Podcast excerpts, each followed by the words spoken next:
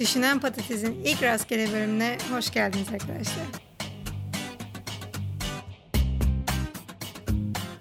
Ya geçenlerde yine bu akademideki aşağılık kompleksi hakkında bir tartışmanın ortasında buldum kendimi. Sonra da dedim madem bu konuyu İsviçreli bilim adamlarıyla bu kadar tartışıyorum, geleyim burada da tartışayım. O yüzden bu bölüme doktoranın başındayken yaşadığım kısa bir yaz okulu deneyimini anlatarak başlayacağım. Çünkü oradan da konuyu fikirlerimize olan güvensizliğimize ve bunun sebeplerine bağlamak istiyorum. Benim çalıştığım departman her sene evrimsel biyoloji üzerine bir haftalık bir yaz okulu açıyor. Genelde hedef kitle yüksek lisans yapan ya da daha doktoranın başında olan öğrenciler. Bayağı tarihi bir etkinlik bu. İşte 1988'den beri her sene düzenliyorlar. Eğer evrimsel biyolojiyle ilgileniyorsanız siz de başvurabilirsiniz. Linkini podcast'ın altına koyacağım zaten oradan bakarsınız. Özetle bu okulun amacı birbirini tanımayan 4-5 araştırmacının 5 gün içerisinde sıfırdan bir proje geliştirmesi. Bunun düzenlendiği yer de böyle dağların tepesinde işte Alplerde 150-200 kişilik bir köyde. Telefon zar zor çekiyor, internette yok zaten. Birinci gün bu yaz okulunu düzenleyen komite katılımcıları ilgi alanlarına göre gruplara ayırıyor. İşte kimin kiminle çalışacağına karar veriyorlar falan. Tabi amaç olabildiğince farklı ilgi alanlarına ve teknik becerilere sahip insanları bir araya getirmek. Daha sonra da birlikte çalışacağınız insanlarla beraber o köyde size ayrılmış olan evlerden birine gidiyorsunuz. Neyse beni de koydular bir gruba. İşte biz ayrılan eve gittik. Girdik çalışma odasına. Bir sürü A1 büyüklüğünde kağıt böyle renkli renkli fosforlu kalemler var. Ama internet yok. Ona rağmen ilk iş işte açtık laptopları kucağımıza oturuyoruz. Önce kısa bir şekilde kendimizi tanıttık. E, kimin hangi konuda altyapısı var, nasıl projelerle uğraşıyor falan filan. Oradan da konuya gireceğiz. Ne tip bir araştırma sorusu hepimizin ilgisini çeker, nasıl bir proje ortaya koyabiliriz diye. İşte muhabbet önce herkesin yapıldığını bildiği işleri saymasıyla başladı. Ya bu birbirimize literatür paslama evresinden bir 200 saat çıkamadık biz. Yani aslında benim ilgimi ne çekiyor moduna geçmemiz bayağı bir uzun süre aldı. İlk günün yarısı böyle geçti zaten. Kalan zamanda da artık kafadan sayabileceğimiz makaleler tükendiği için gerçekten kimin ilgisini nasıl sorular çekiyor ona geçmek zorunda kaldık. Laptoplar hala kucakta bu arada şaka yapmıyorum. Yani kimse bilgisayarını kullanamıyor ama böyle parmakları klavyenin üzerinde tutma anksiyetesi var. Hani iki bit internet gelirse kaçırmadan hemen konuştuğumuz şeyleri google'layalım diye. Velhasıl bir 200 saatlik tartışmanın sonunda hepimize ilginç gelen bir araştırma sorusu bulduk. Ya dürüst olacağım hakikaten kulağa güzel bir fikirmiş gibi de geldi. Ama o anda direkt iki şey düşündüm. Birincisi bu makul bir fikirse daha önce kesin yapılmıştır. İkincisi de yapılmadıysa da zaten bunda bir bokluk olduğu için yapılmamıştır. Muhtemelen bizim düşünce şeklimiz yanlıştır. Ya bu sadece benim değil bir de gruptaki herkesin ilk tepkisi. Neyse birinci gün böyle bitti. Sonra ikinci gün yine toplandık. Artık internetten literatür taraması yapamadığımızı bir kabullendik. Haliyle fikrin orijinalliğini falan tartışmayı bıraktık. Bir kademe aşağı indik. O fikri ortaya çıkarırken kullandığımız bilgilerin geçerliliğini tartışmaya başladık. Çünkü onlardan da tam olarak emin olamıyoruz. Ya bir nevi fact checking yapmak istiyoruz ama hiçbir kaynak yok. İşin ilginci kimse kendini de bir kaynak olarak görmüyor. Yani muhtemelen o odadaki toplam bilgi miktarı aslında zannettiğimizden çok daha fazla ama kimse de bunu dillendirecek özgüven yok. Neyse ikinci günde böyle geçti. Moraller biraz bozuldu falan. Çünkü üçüncü günün akşamında proje taslağının ilk versiyonunu teslim etmemiz lazım. Üzerine bir de jüri önüne çıkacağız. Yani jüri dediğim de projeyi geliştirdiğimiz alanda bayağı ağırlığı olan kişiler. Kimse de kendini rezil etmek istemiyor. Üçüncü gün buluştuk. Abi ben hayatımda bu kadar başımın fiziksel olarak ağrıdığı ama aynı zamanda da bu kadar üretken ve mutlu olduğum başka bir gün hatırlamıyorum. Mesela uzun mesafe koşanlarınız varsa bilirsiniz. Runner's High diye bir şey vardır. Bir noktadan sonra kendinizi o kadar zorlarsınız ki vücut ağrı kesici niyetine basar endorfini. O da bu beyindeki mutlu olma işte havalara uçma bölgelerini yakıp söndürür. Bize de aynısı oldu. Neyse günün sonunda bir taslak çıkardık. Çıktık jürinin önüne. Bir yandan hala kafam güzelmişçesine seviniyorum. Çünkü hepimiz yaptığımız işten çok memnunuz. Ama yani tek mutlu olma sebebimiz yapabilmiş olmamız. Doğru mu yanlış mı orijinal mi değil mi vazgeçtik zaten onlardan. Bir yandan da hala içimde kendimi rezil etme korkusu var. Çünkü benim doktora danışmanım da jüride. Hani bu integrali baştan keşfedip de makalesini yazan kimyacılara benzemesek bari falan diye düşünüyorum.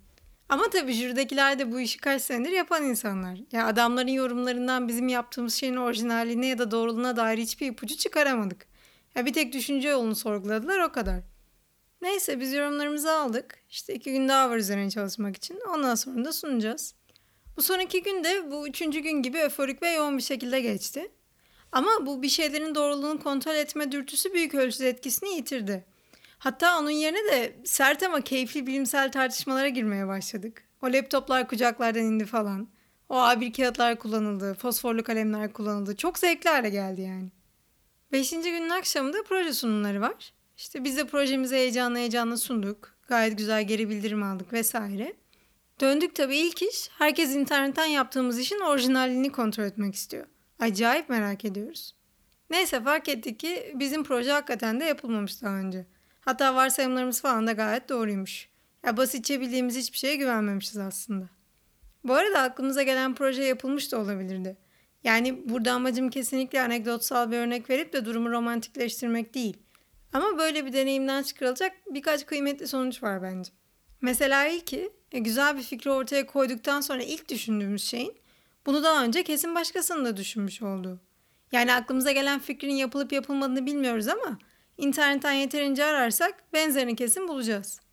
Bu da biraz şeye benziyor. Yani 19. yüzyılın sonlarına doğru fizikçilerin özellikle de klasik fizikçilerin artık bilimin sonuna geldik demesi gibi bir şey. Mesela 1880'lerde Philip von Joly, bu adam fizikçi ve Max Planck'ın da hocası, öğrencisine yani Planck'a verdiği tavsiye şu. Diyor ki bu alanda fizikten bahsediyor. Hemen hemen her şey zaten keşfedilmiş durumda. Artık fizikten ekmek çıkmaz. Sadece geriye önemsiz birkaç boşluğu doldurmak kaldı. Planck da garibim demiş ki ben zaten yeni bir şeyler keşfetme peşinde değilim. Yani sadece temel fiziksel ilkeleri anlamak istiyorum falan filan. Planck'ın da bu lafın üzerine kuantum fiziğinin temellerini atması da kapak gibi bir cevap olmuş. Yine benzer bir şekilde 1900'lerde Kelvin'in artık fiziğe dair keşfedilecek hiçbir şey kalmadı. Bundan sonrası sadece daha hassas ölçümler yapmak demesi. En güzeli de Amerikan Patent Dairesi Başkanı Charles Duell'in 1900'lerin başında artık yeni hiçbir şey yok. İcat edilebilecek her şey icat edildi diye atarlanması. Hatta patent dairesini falan kapatalım demiş adam ya. Tabii bütün bunların 19. yüzyılın sonlarına doğru söylenmesi bir tesadüf değil. Yani zaten o sırada Amerika endüstrileşmenin uç noktasında. İşte İngiltere'de aynı şekilde fizik ve kimya almış başını yürüyor. Klasik mekaniğin artık sonuna gelindiğine inanılıyor. Bir de üzerine bütün bu bilgiler teknolojik gelişmelere çevrilmiş. İşte buhar makinesiydi, telefondu, ampuldü ya daha binlercesi var. 1850 ile 1914 arasında Amerika'da verilen patent sayısı bu periyottan önce gelen 60 yıllık zaman dilimi içerisinde verilen patent miktarının 50 katına çıkmış. E haliyle bu tip bir teknolojik patlamanın ardından patent ofisinde çalışan birinin artık her şey bulundu gibi bir kafaya girmesi çok da beklenmedik bir şey değil. Ama bu noktadan itibaren bu artık yolun sonuna geldik hissiyatı. İşte bu bilimsel veya teknolojik patlamaların kümülatif bilginin altında ezilme durumu e, gitgide güçlenerek bu zamana kadar gelmiş bir tema. Bizim bir de ek olarak bir problemimiz daha var. O da internetle beraber bütün bu kümülatif bilginin bir anda erişilebilir hale gelmesi ve daha da ezici bir hale alması. Şimdi diyebilirsiniz tabii bu bir problem mi? Yani aksine bu bir lütuf. İnternet sayesinde normalde eğitime erişimi olmayan bir sürü insan online ders alıyorlar. İşte Mat 101 için 7'de kalkmamıza gerek yok. Daha sonra Stanford'dan dinleriz. Ya bunların hepsine tamamen katılıyorum. Ama benim burada bahsettiğim bu değil zaten. Ya bence de bilgiye bu kadar kolay erişebilmek harika bir şey. Özellikle de olanakları kısıtlı olan insanlar için. Ama dikkatli kullanılmadığında da eleştirel düşünce üzerinde yıkıcı etkilere sahip. İnternetin dönüştürdüğü iki şey var. Birincisi bilgiye sağladığı hızlı erişim sebebiyle daha doğmadan ölen bir sürü fikir. Artık yapmaktan çok yıkmak amaçlı bir metodolojiyle çalışmaya başlıyorsunuz. Aklınıza bir şey geliyor. İlk tepki hemen kim buna benzer bir şey düşünmüş, benzer bir şey yapmış. Onu bulup kendi düşündüğüm şeyi geçersiz kılayım. Yani Leibniz'in Newton'un tuttuğu notlara arşivden erişimi olsaydı muhtemelen kalkülüs üzerine çalışmayı bırakırdı adam. İkincisi de bilginin kaynağı ile sizin aranızdaki bağın daha görünmez hale gelmesi ve bilginin kaynağına yabancılaşmanız. Çünkü cevabı bilen artık sizinle aynı algısal seviyede olan bir varlık, bir insan değil. Anonim ve kolektif bir kaynak. Bu da durumu ilahi bir seviyeye taşıyor. Yani bütün insanlığın bilgisinin yüklendiği bir yüce kaynak var. O da internet ve aradığım şey mutlaka orada. Bu yüzden de bir makale okurken o makaleyi de senin benim gibi bir insan evladının yazdığını, onun da hata yapabileceğini ya da yalan söyleyip sonuçlarını saptırabileceğini pek düşünmüyoruz. Erişebildiğimiz şey tanım itibariyle doğru olmak zorundaymış gibi geliyor. Bu proje geliştirme sürecini anlatırken dedim ya iki şey düşündüm diye. İşte ilki bu mantıklı bir fikirse kesin daha önce yapılmıştır. İkincisi de yapılmadıysa zaten bunda bir bokluk olduğu için yapılmamıştır. İşte ikinci argümanda da kendi mantığına ve düşünce şekline olan mutlak bir güvensizlik var. Ben bu güvensizliğin sebebini de çoğumuzun bir cevap anahtarı kültürü içinde yetişmiş olmasına bağlıyorum. Yani çocukluğumuzdan beri düşünce şeklimizin geçerliliğini daha yüksek bir otoriteyi referans alarak kontrol etme alışkanlığımız var. Ama bilginin doğruluğunu kontrol etmekten ya da felsefi anlamda epistemik bir kuşkudan falan bahsetmiyorum burada. Ya bu ondan da öteye geçen bir durum. Yani bilgiyi kullanma şeklimize, ürettiğimiz mantıksal düşünce yolunun geçerliliğine zerre güvenimiz yok. Ya tabii ki hem bilimde hem felsefede diyalektik ve kendinden sağlıklı bir seviyede şüpheye düşme çok önemli. Ama burada bahsettiğim kuşkunun seviyesi o kadar yüksek ki ya bu şekilde üretken olmak mümkün değil. Bunun olması da bir sürpriz değil tabii ki. Yani siz bir insanın neredeyse 20-25 yaşına kadar her sorunun tek bir cevabı olduğuna, o cevabın da kitabın arkasında olduğuna inandırırsanız ya zaten başka bir şey beklemeniz mümkün değil. E cevap anahtarı kültüründen de kastım bu zaten. Bunu sadece Türk eğitim sistemi için söylemiyorum bu arada. Yani dünyanın çoğu yerinde durum böyle. Sonra bu şekilde yetiştirilmiş insanlardan daha önce kimse tarafından cevaplanmamış, hatta belki de tek bir cevabı bile olmayan bir soruya yaklaşmasını bekliyorsunuz. bir de yetmezmiş gibi akademide soruyu da tanımlamasını bekliyorsunuz. Olacak iş değil yani. Durum böyleyken de saatlerce tartışıyoruz akademideki aşağılık kompleksi falan filan diye. Bak yine sinirleniyorum. Bence bu kavram da zaten çok yanlış yorumlanıyor. Çünkü bu problemin sebebi sanki etrafınızdaki insanların sizden daha başarılı olduğunu düşünmenizmiş gibi empoze ediliyor. Ama problem zaten en baştan sizin kendi kendinize bir şey üretebileceğinizi hiçbir zaman düşünmemiş olmanız. Ya bunu düşünecek tecrübe edinme şansınız olmamış ki. E böyle bir baskı altında da kendine güven ya da özgür düşünce gibi bir şey nasıl gelişsin? Olur tabii aşağılık kompleks. Bakın bu yaptığınız işin de keyfini çok kaçıran bir şey. Hele ki bir araştırmacıysanız. Bu cevap anahtarı kültürü sadece bilimle de alakalı değil. Hatta özellikle felsefe okumalarında çok daha zararlı bir unsur. Ya bir şeyin üzerine oturup düşünmeye ayırdığınız zamandan çok başkası ne düşünmüş onu okursanız ya kişisel olarak gelişmeniz mümkün değil. Schopenhauer bu süreci tek cümleyle acayip güzel özetlemiş. Demiş ki okurken bir başka kimse bizim için düşünür. Yani siz sürekli başkalarının düşüncelerini takip edip kendi düşünme yetinizi köreltirseniz zaman içinde de zaten o yetiyi tamamen kaybedersiniz. Ya mesela bu yüzden Einstein'ın benim gönlümde hakikaten ayrı bir yeri var. Yani bilimsel anlamdaki katkıları bir yana adam Newton mekaniği dogmasının dışında bir fikirle gelip bir de üzerine bu fikri savunacak cesarete sahip. Bu çok takdir edilesi bir şey. Gerçi Einstein de çok sallıyordu benim onun hakkında ne düşündüğümü. Neyse şimdi bir düşünce deneyi yapalım. Temaya da uygun olsun. Düşünelim azıcık. Bu gittiğim köyde internet olsaydı sizce ne olurdu? Birincisi muhtemelen daha detaylı ve daha güncel bir proje taslağı çıkarırdık. Çünkü ilk 3-4 gün projenin konusu üzerine düşünmek yerine kabaca konunun çerçevesini belirleyip literatür taraması yapardık. Sonra bulduğumuz kaynakların içinden en çok hoşumuza giden çalışmanın bir açığını bulup o açığı kapatacak bir proje önerisi yazardık. O laptoplarda kucaklardan hayatta inmezdi zaten.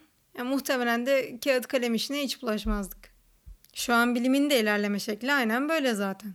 Yani hali hazırda yapılmış işlerdeki yapılmamış kısımları bulup bunları makale haline getirmek ve yayınlamak, yayınlamak, ölene dek yayınlamak.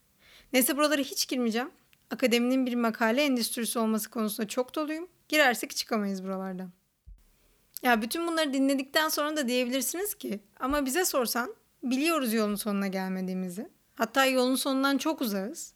Yani yapay zeka olsun, genetik manipülasyon olsun, kuantum bilgisayarlar olsun. Hala bu konularda yapılması gereken çok şey var.